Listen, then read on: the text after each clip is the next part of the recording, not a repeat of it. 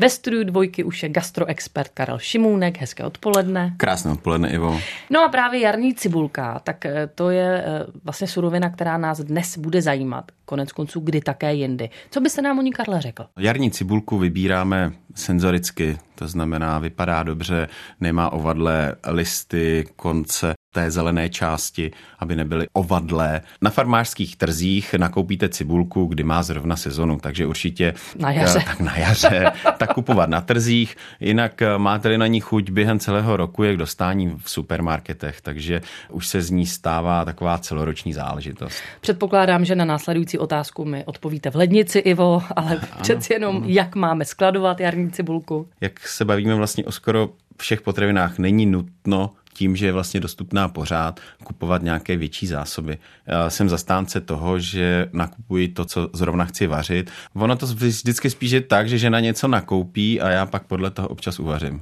Takže vaříte doma?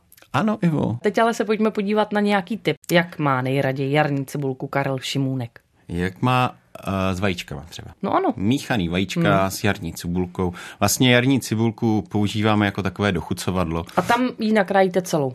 Ne, ne, ne, ne, jenom tu zelenou část. Mně osobně cibule v míchaných vajíčkách vadí. Jo, jako míchaný vajíčka na cibulce nemusím. Uh-huh. Ale míchaný vajíčka s jarní cibulkou, s tou zelenou částí, skvělé. A co děláte, Karle? S tím zbytkem ano. Eh, dám do polivky. Jo, dobře. Tam mi to nevadí, ale jako ve vajíčkách. Ale jinak eh, tu zelenou část dáváme na guláš, do polivky, tvarohová pomazánka, co by mě tak ještě napadlo. Výborné je třeba upít si brambory, grenajle, to jsou takový ty malinký brambůrky, upeču si je krásně do zlatova. Na to připravím tvaroh, lehce zaleju máslem a posypu jarní cibulkou.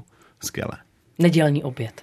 Tak ale já vím, Karle, na závěr, že vy jste si eh, schovali ještě jednu výhodu jarní cibulky. Afrodiziakální účinky by měla mít cibulka, ale já jsem jarní zatím... cibulka. Ano, jarní, já jsem je zatím neskoušel. Vlastně všechny jarní plody, o kterých jsme se bavili nebo budeme bavit, tak uh, mají afrodiziakální účinky. Nebo aspoň se to říká. To je slovo chlapa na závěr dnešního dílu pořadu Abeceda potravin. Tak díky za skvělé informace, Karle. Nemáte zač, Ivo?